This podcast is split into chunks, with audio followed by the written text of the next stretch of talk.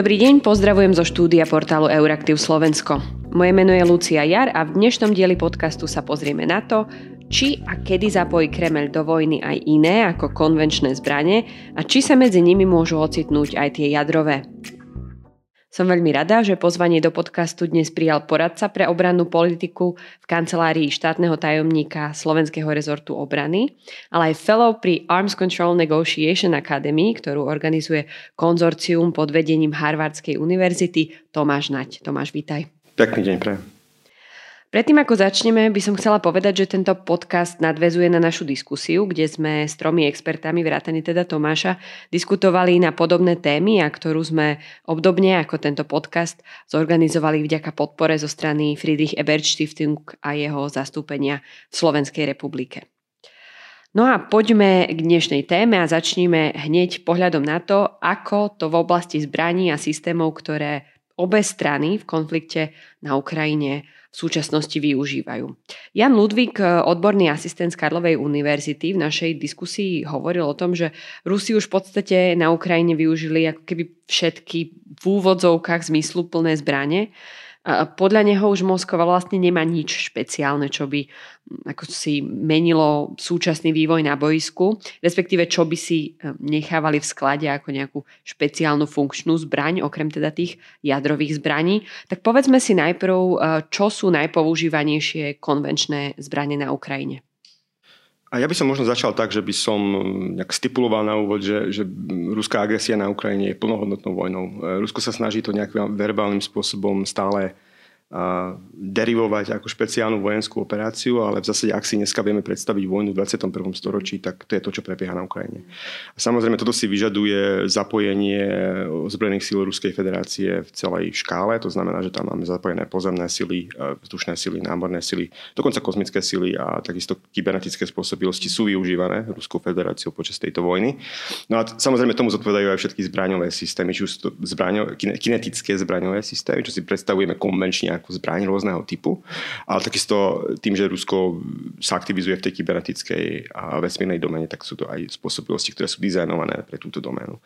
Um, to, čo je, tým, že ja nie som expertom ani na náborné operácie, ani na, ani na pozemné vedenie operácií, by som sa možno akože prikláňal k hodnoteniu tých systémov, ktoré sú relevantné v tej, v tej diskusii o potenciálnom využití jadrových zbraní, a to sú príjmane teda raketové systémy, ktoré sa na Ukrajine využívajú vo veľmi, veľmi výraznej miere. Ja si myslím, že z istého pohľadu je vojna na Ukrajine takou prvou veľkou raketovou vojnou, ktorú máme na svete. Aj keď teda tu môžem, musím použiť ten kaviat, že sme tu mali niekoľko, minimálne tri konflikty sú také, kde teda došlo k k vzdušnému bombardovaniu rôzneho typu.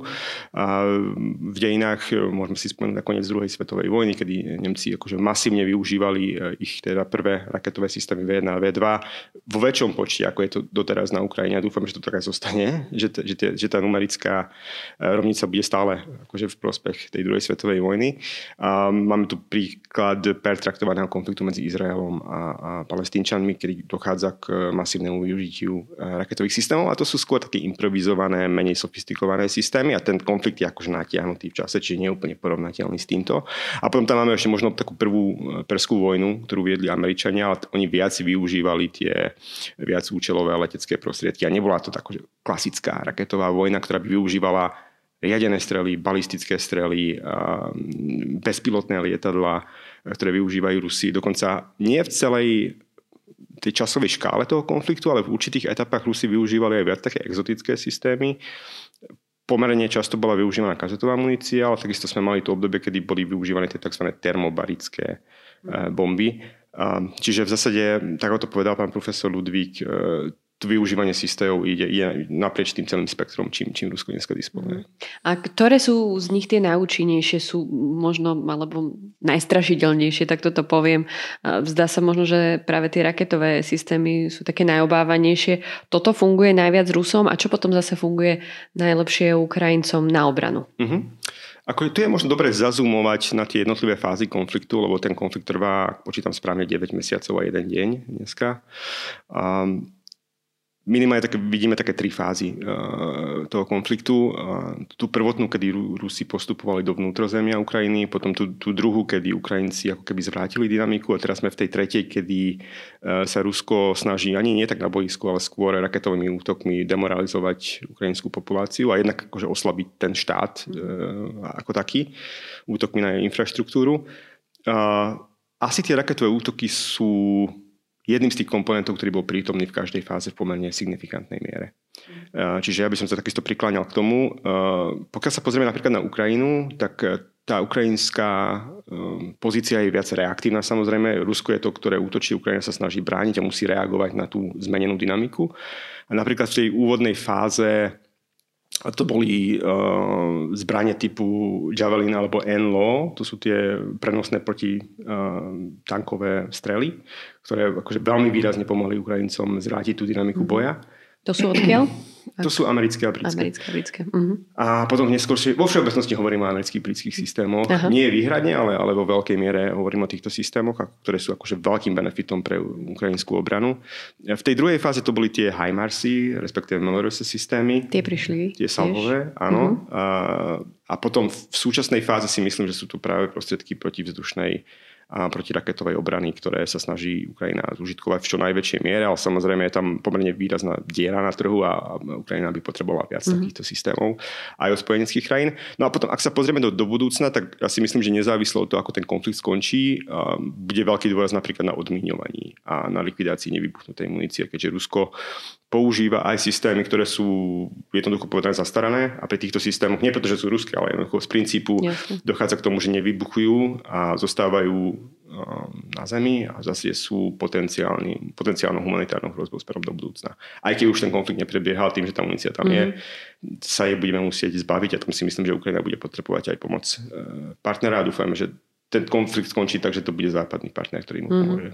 A pravdepodobne tým pádom aj Slovensko, pretože Slováci majú expertízu asi Áno, v tejto. to je jedna z tých níž spôsobilostí, mm-hmm. ktoré sú na Slovensku. Myslím si, že vo veľmi, veľmi solidnej miere rozvinuté. Aj, aj keď to porovnáme s tými najvyspelejšími krajinami, tak e, je to jedna z takých špičkových spôsobilostí, ktoré mm-hmm. máme.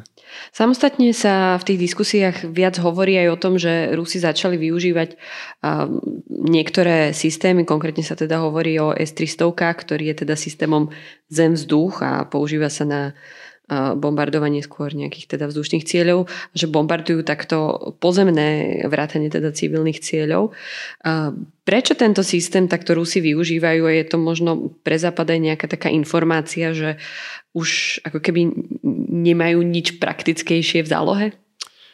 A toto je dobrá otázka samozrejme s touto otázkou sa experti zapodievajú posledné mesiace. Zase do akej miery má Rusko dneska ešte tie spôsobilosti v tých konvenčnejších balistických e, technológiách alebo riadených strelách, aké sú ich zásoby, ktoré majú, lebo tá intenzita použitia týchto raketových systémov zase znamená, že tam Rusko nemá spôsobilosti na to, aby ich nahradzovalo v reálnom čase. Čiže tam v číslach ideme dole.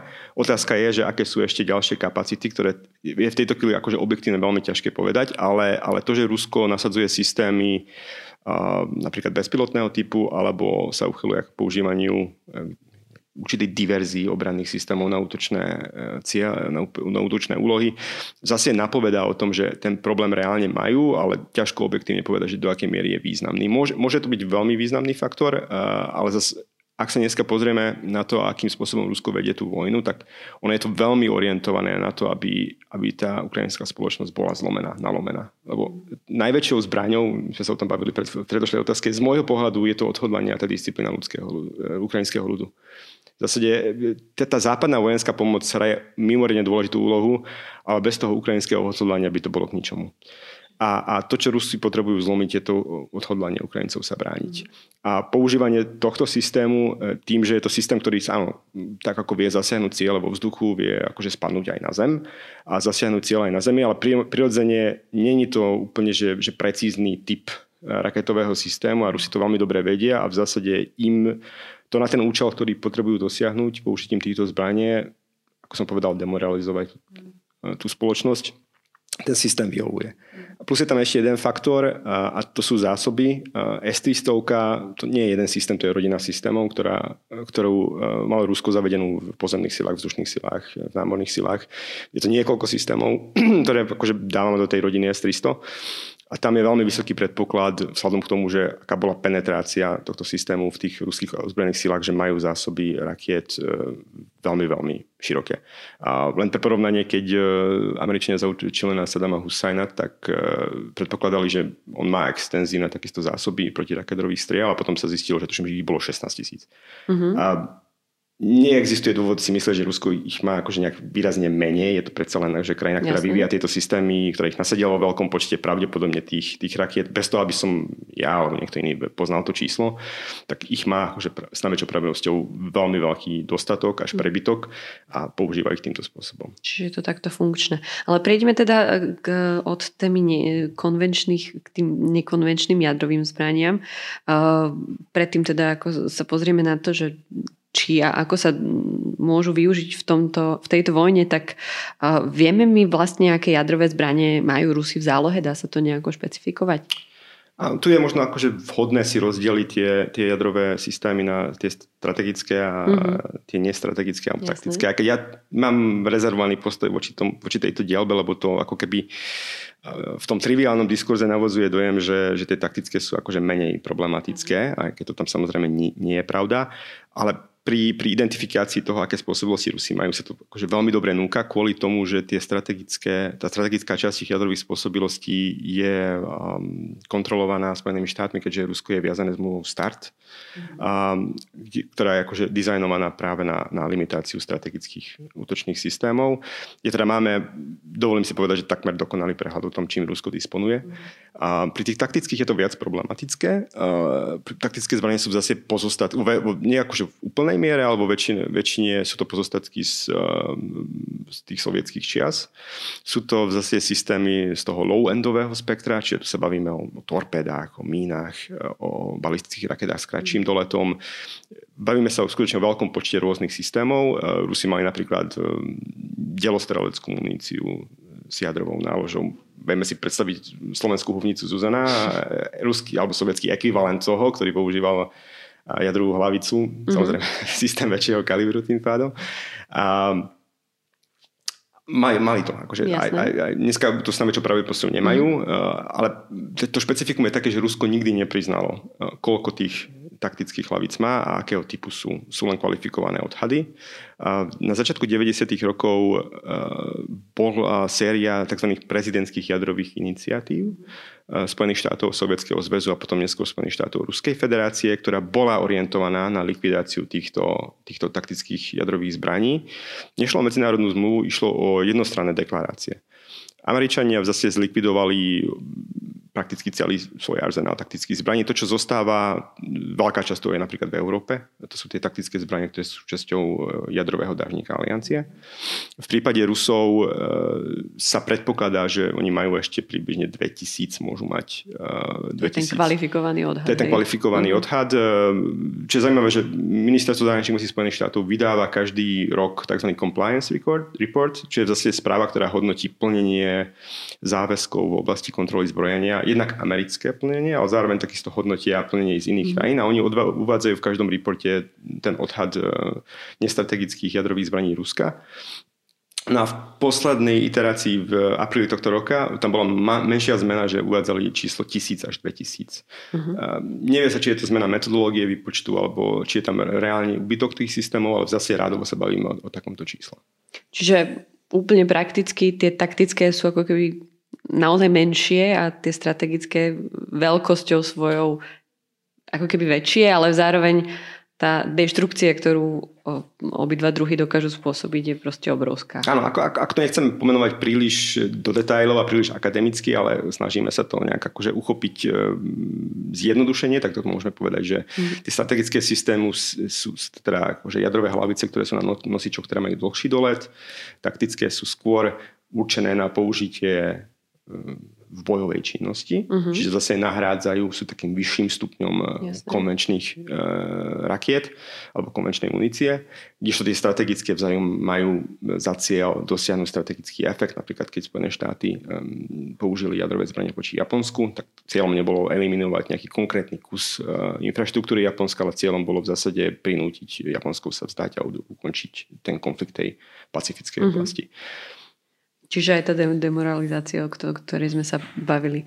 Uh, sú ale teda informácie o tom počte a sile uh, jadrových hlavíc spoľahlivé. Ty si spomínal, že sú teda nejaké odhady, uh, ale môže sa nejakým spôsobom stať, že ich má Moskva o mnoho, o mnoho viac, ako si my dokážeme predstaviť? A to je veľmi vysoko nepravdepodobné.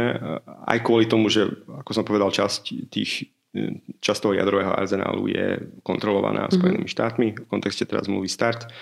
A tá druhá časť je kontrolovaná, to sú tie taktické uh, zbranie. Um, ale aj tam predpokladáme, že je tam veľmi výrazný úbytok uh, v porovnaní s tým, čo Rusko malo v čase, keď sa Rusko, teda sovietský zväz transformoval na Rusko. Tam kvalifikované odhady sú také, že Rusko malo asi 20 tisíc. Dneska hovoríme o tom čísle, povedzme, že do 2000 bavíme sa o úbytku 90%, čiže mhm. čisto numericky aj tam tá redukcia je veľmi signifikantná. Akurát, že Rusko dávalo, aj Sovietský zväz, dávalo záruky e, Spojeným štátom unilaterálne, áno, boli to unilaterálne záväzky, že sa ich zbaví komplet.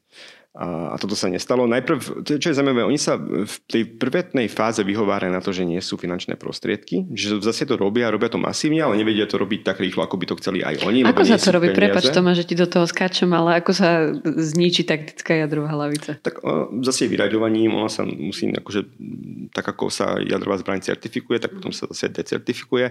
No a potom prichádza k tomu, že sa tá hlavica fyzicky rozoberie. Mm-hmm. Separuje sa ten štiepný materiál od zvyšku tej hlavice.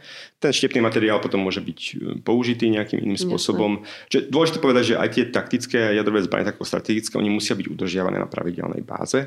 Čiže e, nemôžu byť v nejakej plnej funkčnosti proste od sovietských čiast. Nie, sa tam, tam sú jedno, nie len ten štiepný materiál, ale ďalší materiál, napríklad tricium, čiže trojmocný vodík, ktorý je ako keby moderátorom alebo katalizátorom toho štiepného procesu štiepno-fúzneho procesu, tak ten má polčas rozpadu na úrovni 12 rokov, čiže ten je po nejakej dobe nepoužiteľný a musí tam byť daný na novo, tak povediac. Čiže oni, oni ten, ten arzenál musia dodržiavať. Rusko dáva mimochodom aj, aj informácie ohľadom toho, akým spôsobom, akým tempom modernizujú svoje, svoj jadrový arzenál.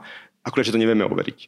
Len pre ilustráciu, poslednú informáciu ja mám z decembra minulého roka, či tesne pred začiatkom konfliktu Um, Rusko komunikovalo, že 89% jadrových síl prešlo modernizáciou. Prešlo modernizáciou v zmysle, že sú to už ruské komponenty, nie sovietské. Rok predtým to bolo 86, čiže to tempo bolo také, že 3% za rok. Pri tých číslach, keď sa bavíme o 6 tisíc hlaviciach, tých 10%, čo není zmodernizovaných, je stále akože relevantný, relevantné číslo, ale stále platí to, že gro tých síl je akože už uh, zmodernizovaných. Uh-huh. A na aké ciele by potom Rusi vlastne mohli takéto nukleárne zbranie využiť? Hovorili sme, že tie taktické by možno mali cieliť na nejaké vojenské teda taktické e, ciele a potom strategické možno skôr na tú demoralizáciu alebo na niečo o mnoho väčšie. Dá sa to nejakým takýmto spôsobom deliť? Alebo to je to inak? akademicko-doktrinálne uchopenie, uh-huh. ale v zásade použitie jadrových zbraní je politickým rozhodnutím a je použité uh-huh. tak, ako si to politickí lídry želajú, nie tak, ako je to napísané v nejakej doktríne alebo v nejakej príručke, alebo to chápeme akademici alebo experti. Uh, Využívanie jadrových zbraní primárne teda prebieha v tej nekinetickej rovine, čiže sú to prostriedky odstrašenia. To je to, na čo akože jadrové zbranie vznikajú. Každá krajina, že vrátane Severnej Koreje, čo je to tak, možno taký mm. najmenej zodpovedný aktér, e, tie zbranie vyvíja nie preto, aby ich reálne použil, ale preto, aby si ostrašila akéhokoľvek rivala oponenta. V prípade, že to odstrašenie zlyhá alebo z nejakého dôvodu sa tá krajina dostane do existenčnej bezpečnostnej krízy a rozhodne sa tú zbraň použiť, tak e, v kontexte Ruska sa, sa spomína v zase tri možné také scenáre typologické. Tým prvý scenár počíta s takým demonstratívnym odpálením, čo môže byť jadrová skúška, ale môže to byť aj odpálenie hlavice niekde mimo toho ohniska, či nebavíme sa o Ukrajine, nebavíme sa o západných krajinách, a bavíme sa napríklad o arktickej oblasti. A, a potom sú tam už viac tie kinetické scenáre, jednak ten scenár bojového typu, čiže nasadenie na boisku povedzme v Ukrajine, a keď teda Rusko hrozby voči Ukrajine neartikuluje, tie, tie hrozby sú skôr artikulované smerom k západu. Ak sa teda pozrieme na to, čo hovoria implicitne alebo explicitne ruskí predstavitelia, tak je to skôr signaling voči západu, nie voči Ukrajine. Ale teoreticky, že sa bojuje na Ukrajine, tak bavíme sa o tom teoreticky, že by, že by ich Rusi mohli použiť na boisku a tie taktické. Mimochodom, pokiaľ sa bavíme o taktických zbraniach, tak napríklad NATO malo plány na použitie týchto zbraní počas studenej vojny ako prostriedok vyváženia nadriadenosti e, tých východných síl, ktoré boli z hľadiska početnosti silnejšie ako aliančné a, a na to ako počítal s tým jadrovým komponentom ako vyvažuj, vyvažujúcim prvkom. A prípadne v minulosti boli idei, ktoré sa chvála Bohu nikdy neudiali v Spojených štátoch o použití týchto zbraní v kontexte vojny v Koreji, vo Vietname.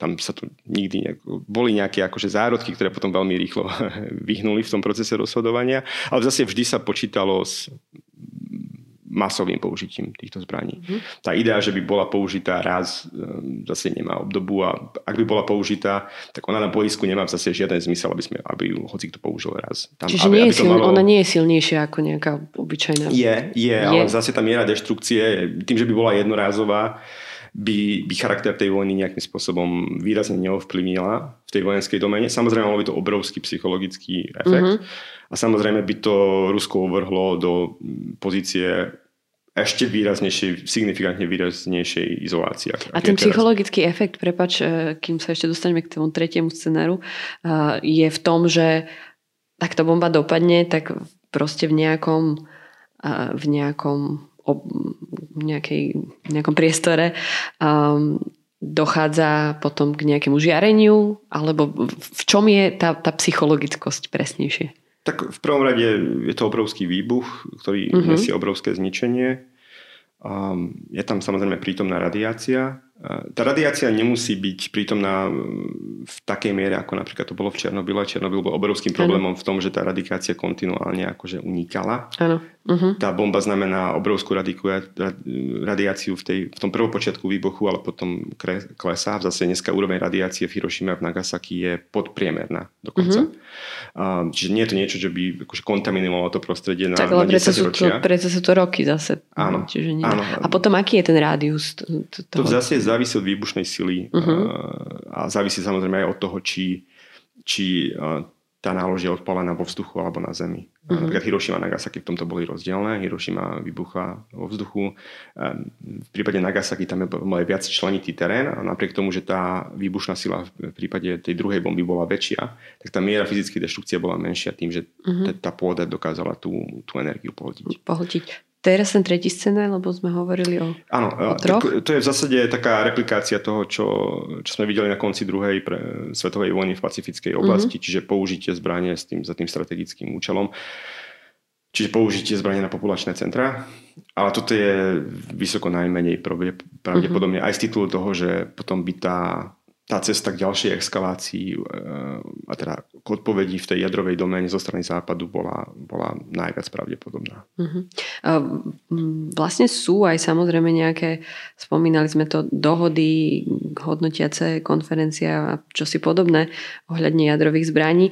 V auguste prebehla taká veľká, konkrétne teda 10. konferencia zmluvných stran zmluvy o nešírení jadrových zbraní, ktorú teda usporiadala OSN a v podstate od 70 rokov je akýmsi základom globálneho režimu nešírenia jadrových zbraní, tak má, má takáto konferencia alebo podobné dohody e, zmysel, zmysel stále v čase, keď prebieha vojna, respektíve keď to riziko využitia jadrových zbraní je asi vyššie ako posledné roky? Samozrejme, že áno. Mm-hmm. Myslím si, že zmluva MPT alebo zmluva, mm, ktorú si pomenovala celým názvom, ja to budem opakovať, že je to dosť zlý názov, je stále akože tým základným stavebným kameňom e, toho systému stability v tej jadrovej politike, aj keď teda ten progres v realizácii ambícií nie je tak významný, ako by sme si možno mnohí želali. A, a tá, tá medzinárodná politika jadrových zbraní je komplikovaná tým, že dneska sme v ére teda globálneho mocenského súťaženia a zároveň máme tu krajiny, ktoré sú napríklad mimo toho režimu, čiže príklad Severnej Kórey, ktorá je signatárom, alebo bola signatárom MPT, len v istom momente sa rozhodla, že už to už ju tu veľmi nebaví a má no. iné ambície a rozhodla sa z tohto režimu vystúpiť. Zároveň e, tu máme iniciatívu niektorých krajín v podobe alternatívneho normatívneho prístupu a to je tá zmluva o zákaze jadrových zbraní, uh-huh. a, ktorú už dneska ratifikovala väčšina medzinárodného spoločenstva. Samozrejme nie krajiny, ktoré reálne disponujú tak. jadrovými zbraniami, ich najbližší spojenci, ale v zásade časť, e, veľká časť medzinárodného spoločenstva. No a samozrejme tieto veci vplývajú na tú diskusiu. Keby nebolo vojny na Ukrajine, tak obrovskou témou by bola Severná Korea, keďže Severná Korea tento rok e, veľmi masívne uh-huh, investuje skúšala, svoju energiu a pozornosť do budovania jadrových spôsobilostí aj do pravdepodobnej ďalšej, ďalšej kalibrácii ich jadrovej uh-huh. doktríny. A iba pre znázornenie tento rok dosiahli rekordný počet e, raketových testov a, a dokonca rekordným rokom doteraz bol 2017 a tento, na začiatku tohto mesiaca, ak sa pamätám správne, tak oni v rámci 48-hodinového intervalu vypálili viac rakiet, než bol dovtedy rekordný rok. Uf. Uh-huh. A to len na znázornenie toho, že v ak, akej veľmi výraznej miere budujú oni spôsobilosti. E, a stále sa spomína aj možno, že po 5 rokoch by opäť mohli testovať. Uh-huh jadrovú hlavicu. Uh-huh. Čo je teda vec, ktorú napríklad jadrové mocnosti nerobia už konzistentne dlhodobo. Rusko testovalo, Rusko netestovalo. E, zase Sovietský zväz testoval uh-huh. naposledy v oktobri 1990. A Briti potom rok na to a Američania naposledy v 92. Tak ale Čiže... to je možno nejaký akože, signál? Je akože e, tie, tie spôsobilosti na strane tých najväčších mocností sú, sú už na takej úrovni, že nepotrebujú fyzicky robiť reálne testy Aha. hlavíc. Uh, treba povedať, že testujú pravidelne raketové systémy, tie nosiče. A v prípade Severnej Korei tým, že buduje ten systém a buduje akože viacero platformiem, tak je úplne prirodzené teda není to dobré, ale, ale z hľadiska technického je to povedzme, že prirodzené, že, že, že, si robí, že robia testy tohto typu. Uh, a tieto samozrejme uh témy ako vplývajú na tú diskusiu. No a potom je tam tá téma Ukrajiny sama o sebe, ktorá z môjho pohľadu paralizovala poslednú hodnotiacu konferenciu, pretože Rusko nebolo schopné e, kompromisu akokoľvek typu. Uh-huh. To mhm. videnie Ruska a hodnotenie tej, tej, tej jadrovej dimenzie tohto konfliktu je úplne iné ako zvyšku medzinárodného spoločenstva. Dokonca bolo viditeľné to, že aj krajiny, ktoré s Ruskom e, napríklad na pôde valného zhromaždenia pri rôznych rezolúciách e, majú väčšie pochopenie pre, pre mm. ruské videnie, nazvime to uh-huh, takto, uh-huh. tak na tejto konferencii sa nejak veľmi výrazne k Rusku nehlásili. A, a toto bola asi jedna z tých konferencií, kde Rusko bolo fakt osamotené. Oni to síce akože komunikujú tak, že neboli jediní a nebola to len téma Ukrajiny, ktorá spôsobila to, že, že táto hodnotiaca konferencia nedospela k záverečnému spoločnému stanovisku. Uh-huh. Mimochodom ani v roku 2015 sa tak, sa tak nestalo. Ale tam to boli tie tradičné témy, ktoré rozdielovali. Uh, jednoducho ten normatívny prístup k budovaniu sveta bez jadrových zbraní je iný v prípade rôznych krajín a vtedy to paralizovalo v 2015 tú konferenciu. Mm-hmm. Teraz to bola skutočne téma Ukrajiny. Myslím si, že Rusko sádzalo na to, že, že to bude replikácia toho, e, tej, tej konferencie 2015 a že tu bude diverzita tém, ktorá tú celú konferenciu rozbije, ale na, na prekvapenie je značná časť medzinárodného spoločenstva bola schopná nájsť konsenzuálne postoje v drvej väčšine tém. Téma Ukrajiny bola tá, ktorá rozdeľovala, Rusko sa ocitlo samotené, ale keďže Rusko je v tej veľmi výraznej pozícii v rámci, aj v rámci zmluvy MPT, tak e, dosiahnutie spoločného stanoviska bez Ruska je zase nerealizovateľné. Tak minimálne akože nejaká symbolická úloha, Áno, ale to, to je dôležitá. Tatiana Melník, uh, expertka z Centra pre nešírenie zbraní v Odese na našej diskusii, o ktorej som teda hovorila, uh, spomínala, že si myslí, že Rusi by pred zapojením jadrovej zbrane vyslali svetu nejaký jasný signál. Ako by teda také nejaké varovanie pred tým, že OK, ideme na to, mohlo vyzerať? Áno, ja sa takisto prikláňam k tomuto názoru z titulu toho, že jadrové zbranie majú slúžiť primárne ako nástroj odstrašenia a ak z nejakého dôvodu je to odstrašenie v stave, kedy je viac testované, alebo nedaj Bože zlyháva, tak nejaký ten pilier toho odstrašenia by sa mal posilniť. A tie piliery sú asi spôsobilostné, čiže musíte mať systémy, ktoré jadrového typu, ktoré viete použiť. Ďalšou spôsobilosťou je, alebo ďalším tým atribútom je odhodlanie, čiže vaši oponenti musia uveriť tomu, že vy tie za istých okolností, mm-hmm. či už len kritických, ale máte e, to odhodlanie tie zbranie použiť. A potom je ten, tretí atribút, je tá komunikácia. A komunikácia spája tie predošlé piliere. A samozrejme, v momente, kedy by e, Rusko sa ocitlo v kritickej situácii, tak by vsádzalo primárne na tú komunikáciu. Ja si myslím, že oni by, by určite sa snažili robustnejším spôsobom, že tomu doteraz e, dať najavo, že, že sa schyluje k niečomu takému. Ale v tejto chvíli tam, chvala Bohu, nie sme. Mm-hmm. Vo všeobecnosti, ak, ak sa pozrieme na ten konflikt, tak tá trajektória ako to mám nazvať, jadrových provokácií alebo, alebo pohrávania sa s tou jadrovou témou má takisto meniaci sa charakter. Eh, ona bola veľmi výrazná v tých prvých dňoch toho konfliktu, neskôr sa znížila. A potom, keď Rusko začalo reálne na boisku prehrávať, dostalo sa to do popredia, ale v posledné týždne zase vidíme to, že Rusko keby urobilo krok späť a mhm. komunikuje tieto veci výrazne opatrnejšie a zdôrazňuje minulé doktrinálne pozície, kde v zásade sa snaží, snažilo vystúpať normatívne. Uh-huh. Um, čiže ja predpokladám, že ak by sme sa raz v budúcnosti dostali do tejto fázy, Rusko by sa snažilo uh, odvrátiť uh, ten moment, kedy by bolo zo svojho pohľadu nejakým spôsobom tlačené k tomu, aby to urobilo. Uh-huh. Čo sa týka akože, schopností našich to detekovať, tak, e, tak e, ťažko to pomenovať, akým spôsobom sme to detekovali. A, tak ako krajiny zbierajú informácie o tom, čo sa deje v Rusku, tak pravdepodobne by do toho zberača informácií pribudli aj informácie, ktoré sa týkajú možného použitia jadrových zbraní zo strany Ruska. A potom tá naša reaktívna schopnosť v transatlantickom priestore by bola aká? Sú na to tak, protokoly? Ako, ako my, my reagujeme aj teraz. Myslím si, uh-huh. že, mhm. že v zásade vysielame Rusku jasné signály toho, že to správanie nie je zodpovedné a že si nenecháme zastrašovať týmto spôsobom. A, a voláme potom, aby sa Rusko začalo správať zodpovedne a prirodzene tie jadrové spôsobilosti, ktoré sú na strane západu, sú minimálne rovnocenné ako na strane Ruska a pripomíname im to. Myslím, že toto je tá najlepšia reakcia, ktorú môžeme mať v súhre s tým, že, že cítime ten záväzok delegitimizovať akákoľvek, akúkoľvek možnosť použitia týchto zbraní. Toto skutočne nepatrí do 21. storočia a ak to treba, tak si myslím, že Rusku to budeme pripomínať kontinuálne. Ďakujem veľmi pekne, hovorí Tomáš Naď, poradca pre obrannú politiku z Ministerstva obrany Slovenskej republiky. Ešte raz ďakujem, že si prišiel. Ďakujem za pozvanie. No a ďakujem aj vám, milí poslucháči, že nám ostávate verní. Viac na tému kontroly zbraní a bezpečnosti nájdete aj na našom webe euraktiv.sk. Tento podcast pre vás pripravili Kristýna Kubišová a Lucia Jar a vznikol aj vďaka podpore Friedrich Eber Stiftung a jeho zastúpenia v Slovenskej republike. Do počutia.